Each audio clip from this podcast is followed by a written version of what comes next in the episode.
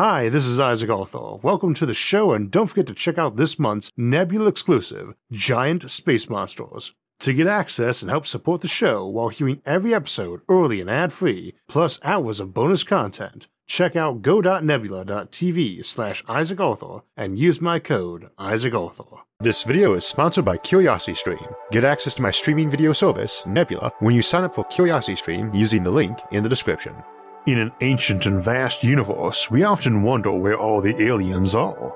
But just as concerning as where all their ancient and vast artifacts are...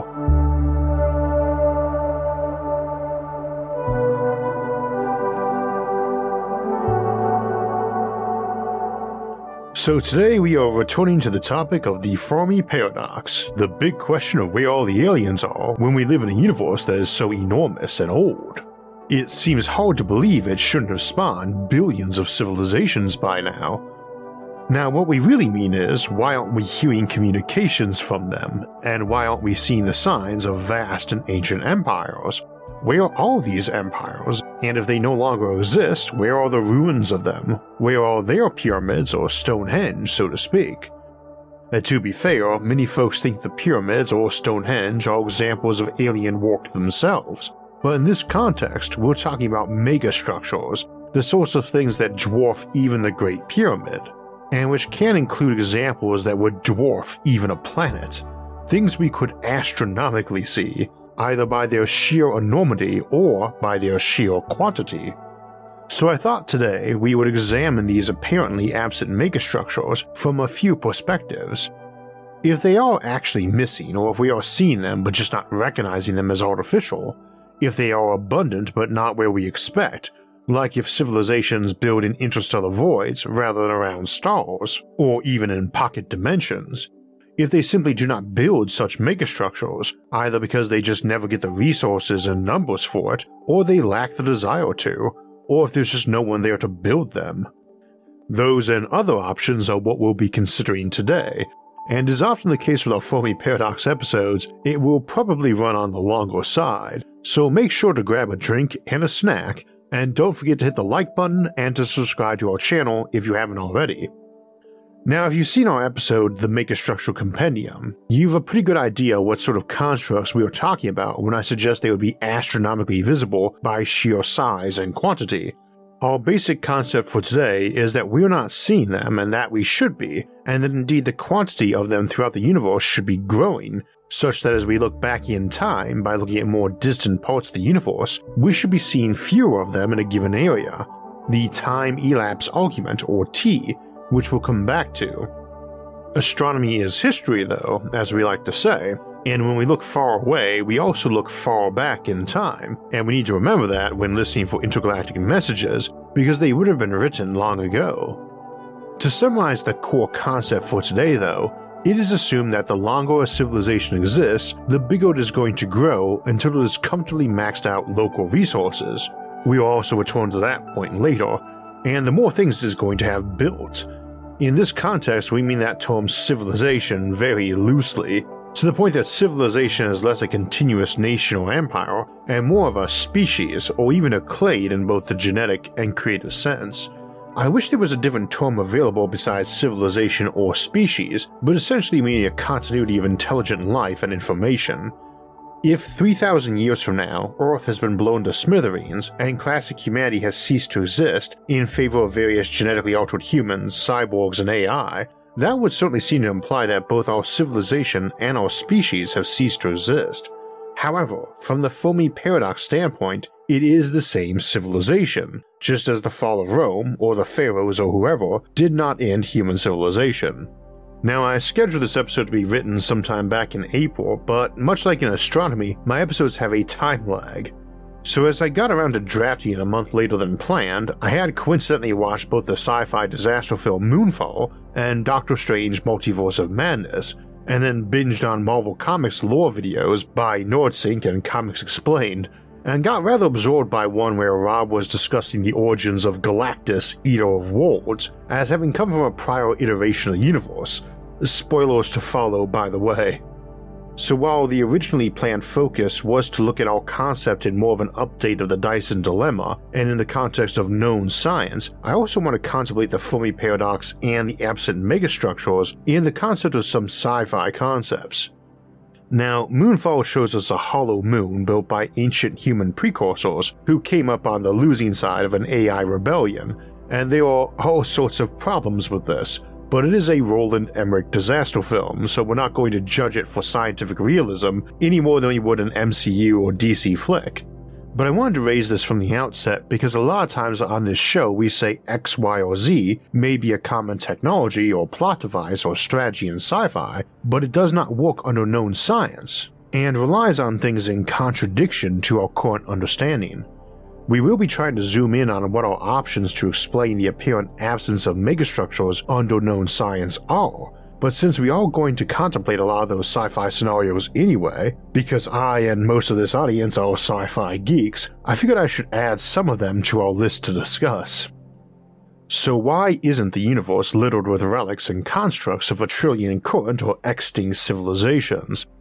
A point I often make about fashion-like travel and time travel is that, while they're not allowed under known physics, they only exacerbate the Fermi Paradox if you find out how to do them, and so do multiverses or prior iterations of this universe if travel between them is possible. If it's weird that no one in our galaxy is currently transmitting hello signals and has never been willing or able to colonize the galaxy, it's even weirder if there's FTL, not only making that easier, but allowing intergalactic empires. Same for time travel, you are not just dealing with if we might be one of the earliest intelligent species to arise, but also all the future civilizations that might arise and invent time travel, and decide to visit our period or earlier, or even to colonize or conquer them, like Kang the Conqueror, who I'm guessing is the next big MCU villain. Well, if we're contemplating prior iterations of our universe or people jumping over from other universes, you really start having problems justifying how this could be possible and explaining why we have never been visited. Now, we have to put a caveat on that in terms of megastructures and ever-expanding civilizations, because once you throw in alternate universes and so on, you start having to consider if civilizations migrate out of their birth universe to areas where life would be less likely to arise on its own, but where the setup and rules of physics are more beneficial to high-tech civilizations. Some universe where the speed of light is faster, or where entropy is less brutal, or where gravity is too weak for planets to form but allows for building of insanely huge structures that won't collapse in on themselves, or one where the physical constants allow for super strong materials. Indeed, they might have places they mine for resources or energy that are awful for life to emerge in or dwell in, and so they migrate to the optimal place for them to exist, then pull resources from those other vastly more abundant sources. You could have megastructures in parallel or higher universes that had broom closets bigger than our whole galaxy, or which even stretched into multiple universes and dimensions themselves. Imagine a computer mind that spanned not just one star like a Matryoshka brain or even a whole galaxy, but spread itself through several realities. And a lot of your eternal growth problems don't actually apply in certain multiverse setups. See our episode on parallel universes and alternate realities, as well as our episode Infinite Improbability Issues for more details. Now, what is this eternal growth problem? Well, it's basically the Malthusian notion that if you've got finite resources and something capable of exponential growth, it's eventually going to grow to hit that cap. This, honestly, is a really simplistic notion from the late 18th century that just wasn't able to really look at everything involved. But it spooked a lot of folks into thinking humanity and its growing numbers would one day hit some maximum population, ignoring that it had routinely done that for many centuries before, and that we would descend into some chaos in the fall of civilization. This is called a Malthusian catastrophe, and people often feared it was right around the corner, especially when I was a kid in the 1980s, and everyone seemed to think we were in a race between the population bomb and nuclear bomb, with either of them ending and what's left of us running around as mutant cannibals in the wasteland of a barren planet. I seem to be in a minority for thinking we'd survive the year 2000, but I am a noted optimist. As a result, it often makes discussing future mega-civilizations numbering in the quadrillions or quintillions kind of difficult at times, because a lot of folks really do have a visceral reaction to the simple concept of us growing to such numbers, rather than the more core idea that we should not despoil all in our wake while growing recklessly quickly and brutally cannibalizing each other. They're not separating the two concepts. The reality is that we don't have decent predictive models of how our population on Earth is growing. I know folks often think we do, that it's going to grow to X by year Y or stop at population Z or contract to some hypothetical lower value. We do not know because Earth is composed of hundreds of different cultures, each with different views on ideal family values and sizes that shift with time and only loosely describe an individual's choices. This is why population estimates tend to be less accurate than weather forecasts. Technology shifts, laws shift, incentives shift, and that's just with modern humans of the here and now. It doesn't speak to aliens, let alone multiversal critters. So I personally take the stance that in the long term, while resources are available, folks will tend to seek to utilize them or to obtain and store them, as biology seems to encourage, as also does logic. One of the more common things to do with those resources would seem to be to build either huge numbers of megastructures or fewer, larger megastructures, whether that's for giant space habitats or giant space guns or giant space portals or giant space computers or giant space vaults for storing resources for later, for your giant space empire. Our idea is essentially that, over very long timelines, species or factions which prefer to grow, either in population or resources, will come to outnumber or outfluence those who do not, as long as the situation permits that. And it doesn't just mean when they run out of resources. As things get more developed, folks might notice that crowding wasn't here yet, pies were not getting cut into smaller and smaller pieces yet, but that this seemed on the approaching horizon, and the balance might shift, same as a civilization in contraction either gets replaced or sees this happening and some of its elements press for growth. I usually summarize this as saying that civilizations will tend to grow when they can comfortably do so, and with the caveat that some might not, but when we're talking about civilizations growing over a whole galaxy, the rare one that doesn't simply disappears. Alternatively, if galactic growth is something that only a rare minority actually did, 1 in 100 civilizations or so, then they would sprawl all over the galaxy in its billions of systems, while those others, once relatively numerous, were tiny dots on the galactic stage, on their 100 or so homeworlds. I occasionally like to point out that math does not dictate reality. Apparently cyclic behavior in people or civilizations is driven by actual cause and effect, not the equation that seems decent at predicting it. Things prone to exponential growth, in practice, do not tend to do this because they are following an equation. The equation is our simple, first-order estimate of how something behaves. In practice, a species which is exponentially growing, like the original life form, presumably eventually approaches local maximums, and you start seeing divergence too, and some adapt to better live off unused resources in the environment, and some adapt to live off them, cannibals turn predator-prey cousins. And that's still way oversimplified, I just pick it because it sounds sinister. In practice, you can get an ecosystem of competing interests, symbiotic relationships, parasitic ones, and even more when we include brains in the mix.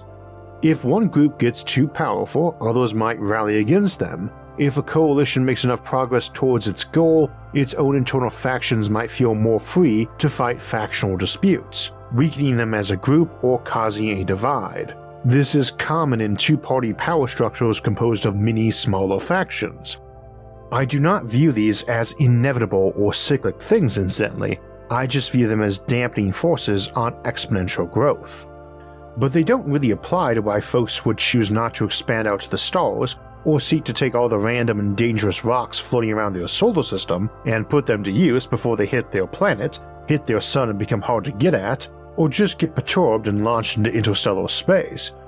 There's no implied unity here any more than now or in various expansion periods on Earth. There might be unity, it might be helpful, but it is not needed, and indeed competition is often beneficial too. Now I do tend to think civilizations tilt toward the rational and peaceful more as they get more technological. I don't take that as a given, just that technology tends to require an appreciation of logic and patience, and being restrained in conflict when there's so much wealth and resources that qualify as fragile rather than easily seized. I don't think this represents an inclination of all advanced civilizations to run on hugs and goodwill, just to be a bit more predisposed to reasoned responses. Note that reasoned isn't always kind or nice either. Let me add a caveat here that I mean actual reason and logic, not sci-fi or Hollywood logic, like your typical cliché AI or Vulcan. Humans being irrational is a truism. We are the most rational life form on this planet. Most of the stuff we call irrational is actually really rational, just not updated. Nature encourages us to be cautious and mostly hostile towards anyone that's different to us or acting atypically. That is rational behavior, and is the reason why we were programmed to act that way. There are very good and logical reasons, not just ethical ones, why a more considered approach is beneficial to humanity. But that doesn't make those old knee-jerk reactions irrational, just often suboptimal. But it's a sad reality that, while science fiction often bemoans that aliens might judge us for our bigoted ways, realistically they are likely to shrug with indifference to that realization because it's something they had to tackle too. And we probably do not want to assume they came out the same place we are now, or will be in a century. The good news, though, is that if aliens are around that are more advanced than us, then they have thus far opted not to wipe us out, which to me would imply that all of our high-minded ideals about individual values and dignity and respect are not just stuff we made up one day, that they feel we as individuals and our cultures have some sort of merit. This, incidentally, is one of the better reasons why megastructures might be absent. They actually are not, we just happen to be crammed inside one. You may think of this as Earth with an artificial fake sky crystal sphere around it, or the whole solar system, or even the whole galaxy, or an artificial pocket universe they made for us as a zoo, nature preserve, or quarantine zone. Indeed, we might live in a virtual universe they made for us after they killed us, and scanned our dying brains into digital uploads in a simulated universe. Or you might have done this to yourself, incidentally. It is very normal for us to wonder if this is all a dream, or if we were calling past lives or so on, and while that can obviously lead to some unhealthy solipsism, that doesn't necessarily make it untrue. I am not some voice in your head right now, trying to clue you into your reality being fake, but you have no reason to believe that based on the universe around you. Nothing here, nothing anyone else can say can ever meaningfully prove or disprove if this is all real or if any of this matters. Which is another possible reason we don't see these megastructures. They might not get built because hyper-intelligent creatures believe there is no purpose in this universe, and they opt to gamble on another one.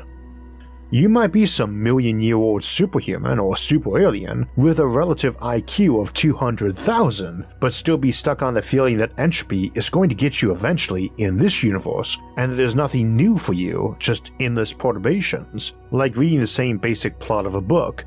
All the characters have different names and places, but it's version 2 million of the young naive farm boy who finds a magic sword and turns out to be a prince. It's not a bad story, but it's just kind of blah after a few 100,000 reads. You might just opt to shut down or commit suicide, but it's also possible that your civilization has options for leaps of faith. Heck, it might even lie and make some just to give folks an apparent choice. Maybe you've invented a way to travel to new universes, you think, but it is believed to be a one-way trip, and the math all works out, but nobody has ever found a way to return and say, yep, portal works, new young universe on the other side. So eventually everyone has to make that leap. Or you think this universe might be real, but you just can't be sure and it's lost its flavor, so you are gambling that, if it is a simulation, your death is going to either awaken you into a new world or reincarnate you into another sim or simply just not work. That something will keep you from actually doing it. Coincidences and distractions. We have the option for patience on this. The Reaper is going to swing by eventually. And in theory, so do they, but while any finite number is minuscule compared to infinity and immortality, there's probably a big difference between us and some biologically immortal post-human, or post-alien, contemplating millions, billions, or even quintillions of years as it waits on the heat death of the universe. Now, I don't buy that one as being a civilization wrecker personally. I think a civilization headed that way would see many of its members, if necessary, just flat out indoctrinate themselves into a belief that life had a purpose and that reality was, well, real. You see folks around you jumping off metaphorical or literal cliffs, so you brainwash yourself never to doubt free will and reality, then erase your memory of doing it. You could make a good case that we already did that. This isn't exactly a new discussion just because we're adding aliens and advanced megastructures into the mix. To me, it would instead be a reason why I would expect those huge artifacts, because they definitely make for something to do if you are bored. I mean, if you're trying to find a grand purpose, something you feel will take you closer to what's true and divine, then building a planet is a pretty good choice.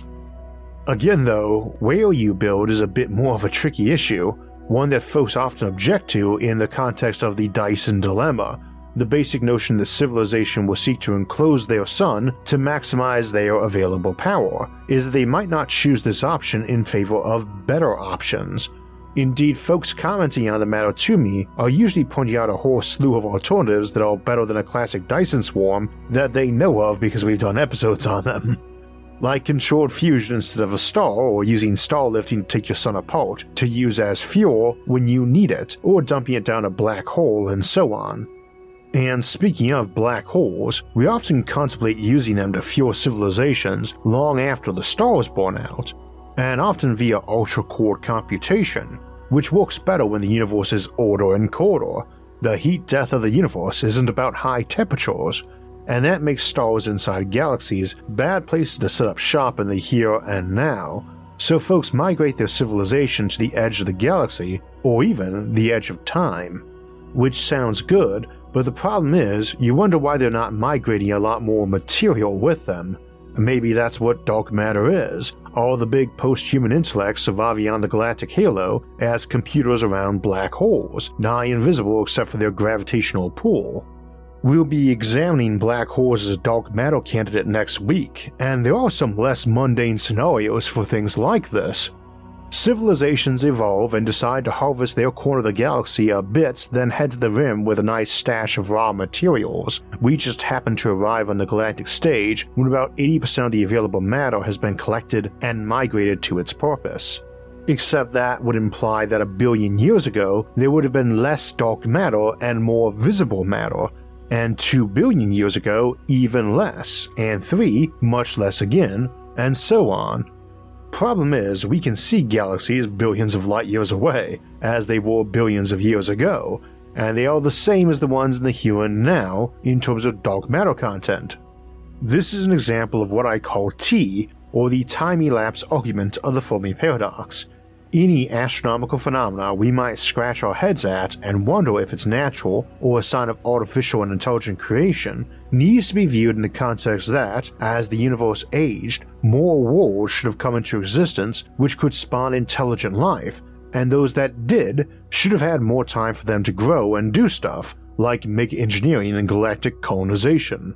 Thus, if I'm seeing a phenomena 1 billion light years away in about 1 in 100 galaxies, though at roughly that distance, and thus we see them as they were 1 billion years ago, if I then look at a bunch of galaxies 2 billion light years away, 2 billion years ago, and we see that phenomena still in 1 in 100 galaxies, it's not a good fit for us to assume that it must be the product of intelligence. Alternatively, something like quasars, ancient hyperactive galactic cores, were much more common in the ancient universe, and thus, when looking at galaxies many billions of light years away, we see tons of them. We found over 1 million of them thus far, and they seem to have peaked about 10 billion years ago, which is to say, they are at their highest density 10 billion light years away. Whereas there are very few near us, with Markarian 231 being the closest known, at 600 million light years away. They are probably nearly extinct in the universe by now. Of course, reigniting them artificially might be something advanced civilizations do, a tempting topic for an episode, colonizing quasars. but if so, no one seems to have thus far.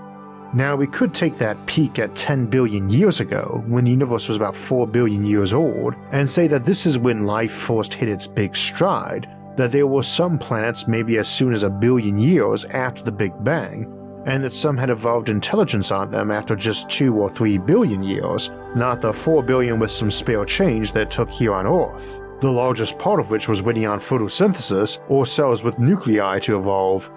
Maybe vast empires arose then and peaked out, those quasars being their giant engines to open the way to new universes. Later civilizations were sent signals to just come there and use theirs, or given a better and simpler design invented later. Or maybe those were the gateways used by folks migrating from an older universe that spawned this one. We do have theories about the possibility that every black hole that forms causes a new universe to appear on its other side. Those quasars could be big white holes, and those folks on the other end waited till the universe was older and calmer to migrate, where stars had lived and died and created heavier elements and planets, rather than migrating at the moment of the Big Bang or the first million or so years when the whole universe was as hot as a star and about as dense too. Incidentally, the answer to that is almost certainly no, but when I was a kid we had no idea what quasars were, and them as white holes was a pretty popular notion. We know a lot more about them now, and they are indeed very related to black holes, even double black holes, but not as white holes, which is another concept that sci-fi loved, but which science has mostly moved away from. It is a reminder that a lot of our assumptions are guided by what we know now, and what we kinda sorta half guess and infer from theory, so that could all change in as little as a single generation.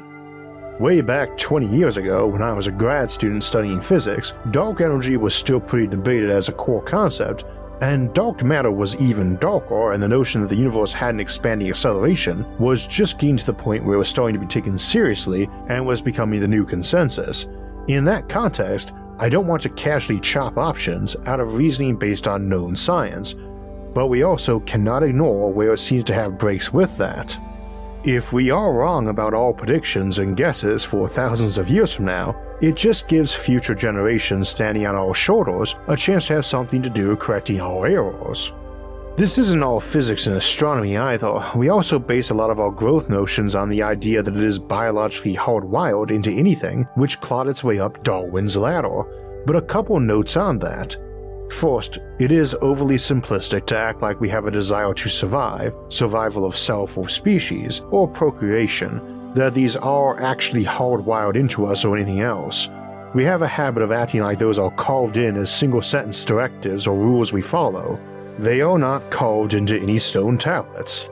They are collective evolutionary kludge and patches, thousands of unrelated traits that evolved in us, and not all of which we share with all of our cousins, which collectively favored mechanisms that made us more likely to not die or want to die and to reproduce, especially favoring traits that made us more likely to successfully reproduce before dying.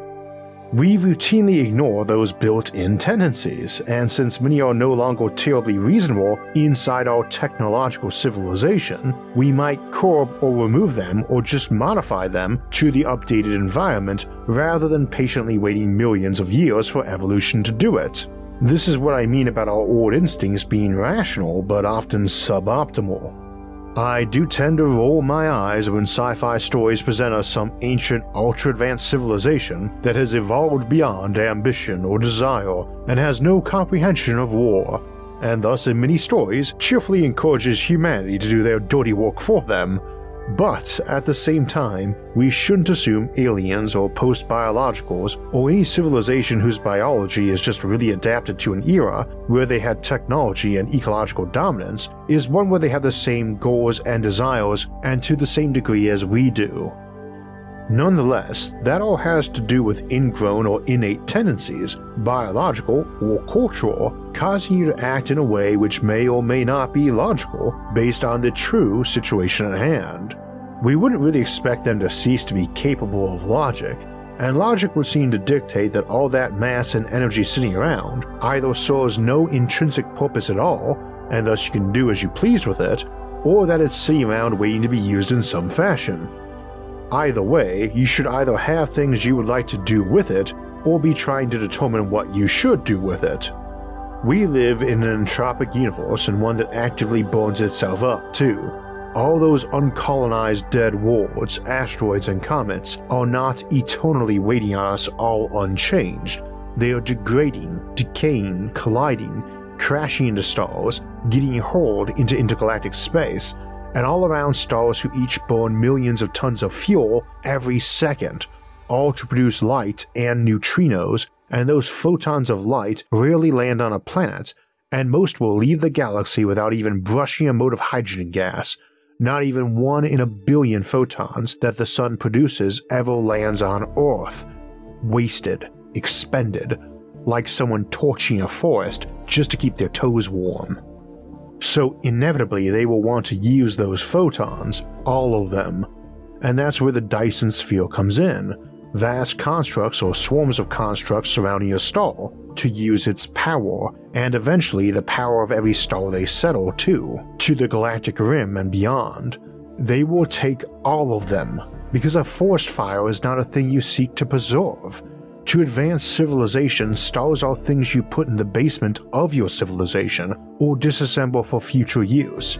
Thus, the Dyson Dilemma, which asks us why, in a universe so ancient and huge, with so many hypothetical ancient civilizations, we can even see any stars in the night sky to wonder about the universe. Why isn't every single one of them a big infrared blob invisible to our eyes? Why do we see any stars in the night sky at all? The default interpretation of that is that no alien civilizations exist, and thus there's no one building them. That meshes up pretty well with our apparent lack of visitations. There's decent circumstantial evidence to think maybe we have been visited. I do not personally find it compelling, but I don't think it's ridiculous to take that perspective. What I do find ridiculous is the notion that our planet is too boring and insignificant for aliens to visit. The less common life is, the more interesting any example of it would be to prospective investigators, and the more common life is, the more people who might find it worth investigating. There are folks who visit the most out-of-the-way or boring towns, and there are researchers who are interested in stuff that most of us find boring or even disgusting, like studying ant colonies, and I would only expect more of that in an advanced technological society. Therefore, I don't accept any Fermi Paradox solution that is specifically predicated on us being too boring to visit. Such being the case, I tend to feel that the best Fermi Paradox solution is just that all these absent megastructures and visitors represent not a lack of desire to build them or to visit us, but simply a lack of existence. No aliens near us, and this means within 1 billion or so light years. A Kardashev 3 civilization, one which has captured all of its stars and tapped them in a galaxy, should be visible to us. By its captured light, emitted as waste heat as far back in time as they existed in any place that light could yet have reached us. We'll skip the calculations, especially as they have big margins of doubt, but since there are 1 million times as many galaxies 1 billion light years away as there are 10 million light years away, we usually assume that, even though a civilization that arose 9 million years ago, 10 million light years away would still be invisible to us, then there should still be a ton more 1 billion light years away that evolved to technology, say, 1 billion and 1 million years ago. The number of galaxies contained inside a volume generally rises with the cube of distance, so our life should be rarer the further back in time you look, or the further away you look. It wouldn't seem likely that it was that much rarer, or that we just happened to coincidentally have all the other intelligent civilizations just outside our light cone, the combination of time and distance which we can see. Of course, many would say we can't see them because they're eclipsing their stars with their megastructures, but they are not. They are absorbing their light. Well, that light from a star is itself the product of gamma radiation made in the core from fusion that gas in the outer layers absorbs, heats up, and emits in different wavelengths, mostly visible light for our sun. The hotter something gets, the faster it emits energy as photons, of whichever wavelength, and it goes with the 4th power of temperature. Twice as hot, 2 to the 4th or 16 times faster, 10 times as hot, 10 to the 4th, or 10,000 times faster. The color mix on sunlight from stars is based on how much energy they produce by fusion and how much surface area they have available to get rid of it, as they'll keep heating up until they reach an equilibrium. The same thing applies to a Dyson swarm, but they are assumed to be about room temperature, not solar temperature, thus would peak at certain wavelengths of the infrared spectrum. Some years back, just about when I did our original Dyson Dilemma episode, we had scanned around 100,000 galaxies looking for any sign that they had more of that wavelength of light than we would expect, and we looked around to see if there were any blank spots glowing in the infrared but not visible. We came up with nothing. They could be storing that energy, but understand that a system not losing heat by radiation should keep raising its temperature, and remember that the Sun makes up 99.86% of the mass of the solar system, meaning most of the solar system is already insanely hot. If enclosed so that it didn't leak energy, the rest of the solar system, even a Dyson swarm, would heat up in very short order, especially as most of the remaining mass is already hot, like Earth's mantle and core, Venus, and all the gas giant cores. Maybe they have some way to store heat.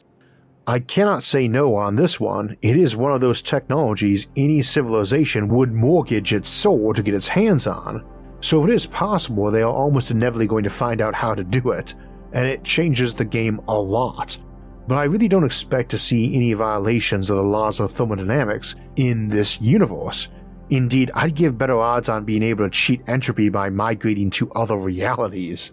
What's more, it is another example of how a super technology, or Clark tech as we call it, exacerbates the problem.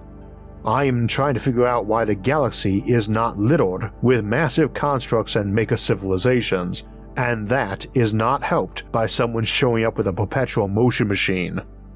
A civilization with effectively infinite energy via perpetual motion machines, or by sucking out vacuum energy or phantom energy or whatever, does not need to colonize the galaxy for its resources. But it can do so very easily, so you would expect colonization to happen just because some folks wanted the elbow room. Remember, we're not contemplating truly unified civilizations sprawling over a galaxy. This is a statistical process conducted over the course of millions of years, same as various hunter-gatherer tribes radiating out from Ethiopia or wherever were not sending notes back there to check if their tribe should move again or split up or cross that land bridge. But it would seem likely that folks do try to stick together in many cases, and that raises another problem. Folks suggest we probably only use existing stars till we get better power systems, and even just controlled fusion might count, but we have got options like black hole power generators or maybe dark energy or vacuum energy or what have you. Most of the mass in the galaxy is not in stars, it is floating around the void.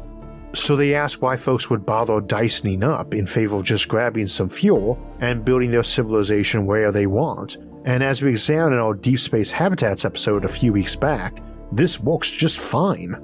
But a couple problems. First, most of the mass in the solar system is in its star, and that includes heavier elements than hydrogen and helium, so you probably want to star lift those and take them away.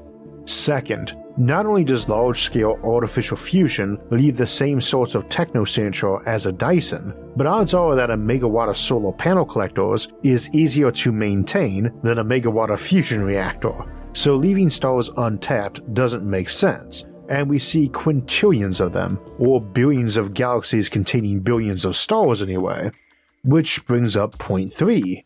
When we surveyed those 100,000 galaxies, we were not looking at individual stars, we were looking at ambient infrared galaxy-wide, so Kardashev-scale civilizations that are just spread out wide rather than centralized on a star would have been equally visible.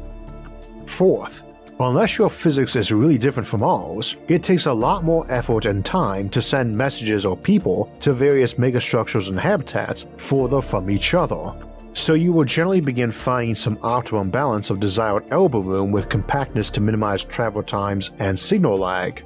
Problem is, a Dyson swarm is already stupidly spread out, because space is huge, and in order to radiate heat, you have to get wider faster than your density rises. A Dyson sphere built around a star that's 100 times brighter than our Sun needs to have 100 times the radiating area to avoid being burned to death, so it needs to be 10 times wider, which means it has 1,000 times the volume, meaning it is a tenth as dense.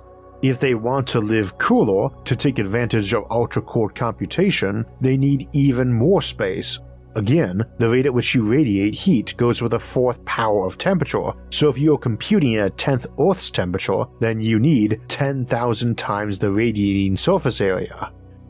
Now, we can go through any number of what-ifs about how one might hide a megastructure, but none really seem to hold up, considering that, for us to see the galaxy as we do today, every single one of the potential megastructures would have had to be hidden, and for every civilization that's ever existed to have always done so too, not just some species of paranoid builders. Fundamentally, what it all comes down to is that such megastructures are incredibly attractive to build, and presumably nobody building them has any reason to hide them from primitives anyway. It would be easier to just hide the primitives from you instead by sticking them in some megastructure zoo or preserve. So in the end, the best reason to explain the apparent absence of megastructures is either no one has built them yet because no one exists to do so, or they already did and we just happen to be crammed inside one. Incidentally, if you want to hear more on megastructures and the Fermi Paradox, I just finished up an interview with my friend Rod Pyle on alien megastructures that will be coming out tomorrow, Friday, July 22nd, 2022. Rod hosts This Week in Space, and if you want to catch the show now, his guest from last week was astronomer Tony Cook from the Griffith Observatory, who was on Rod's podcast discussing those amazing first images from the James Webb Telescope. It took a lot to get Webb going, but now that it's running, it is helping unlock the secrets of the universe. Those were just awe-inspiring images to see, and if you'd like to learn more about the history of the James Webb Telescope and what it does and how it was built, there's an episode of Secrets of the Universe on the James Webb Telescope over on CuriosityStream, as well as another on building the James Webb Telescope. Speaking of podcasts, though, we do an audio-only version of the show every week, with and without music, and we also do an ad and sponsor-free version of the videos that we put on Nebula, our streaming service, and now we are going to add our podcast up there, ad and sponsor-free, on Nebula too. And like all our episodes, they will come out on Nebula a few days early. We also have extended editions of our episodes on Nebula, and we have one today, as that conversation with Rod Pyle inspired me to write about the concept of loud aliens, and possibly even Kardashev 4 civilizations, which I might turn into a full episode on grabby aliens in general down the road. Now, Nebula is our streaming service where you can catch all those extended editions of our show, some Nebula exclusives like Plants vs Megastructures and the Coexistence with Aliens series, and now our audio-only version of the show ad-free, and all our new episodes, video or audio, come out there a couple days early without ads or sponsors. It's also home to an ever-growing number of content creators and is the largest creator-owned streaming service out there, making it a great way to help support some of your favorite channels while getting ad-free content and bonus material. Now, you can subscribe to Nebula all by itself, but we've also partnered up with CuriosityStream, the home of thousands of great educational videos on topics like the James Webb Telescope. That lets us offer Nebula for free as a bonus if you sign up for CuriosityStream using the link in our episode description. That lets you see amazing content on CuriosityStream and Nebula for less than $15 a year. Just use the link in the episode's description. So we were talking about awesome podcasts and interviews, and I wanted to give a quick shout out to our longtime friend and fellow creator, John Michael Godier, who has an episode of Event Horizon coming out later today with his interview of David Brin, who coincidentally was our Audiobook of the Month winner for this month for his amazing Uplift series, and uplifting was the topic of a collab episode John and I did some years back. John's a great host, and David Brin is an amazing writer, thinker, and speaker, so I'm sure that's going to be a great episode, and I'll link it in this episode's description when it comes out. Or you can just subscribe to his show, and feel free to practice by subscribing to this show if you haven't already. It will give you notifications when our new episodes come out.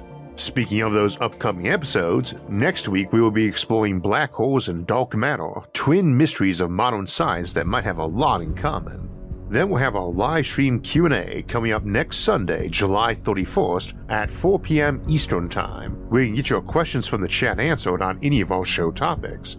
Then we're into August to examine the notion of survivors fleeing disasters or attacks to new worlds like Earth in Alien Refugees. The week after that we'll look at the possibility the reason we don't see any aliens is that they all blow themselves up with technological time bombs, leaving no survivors.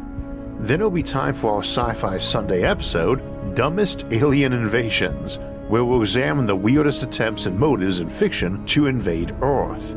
If you want alerts when those and other episodes come out, don't forget to subscribe to the channel and hit the notifications bell. And if you enjoyed today's episode and would like to help support future episodes, please visit our website isaacarthur.net for ways to donate, or become a show patron over at Patreon.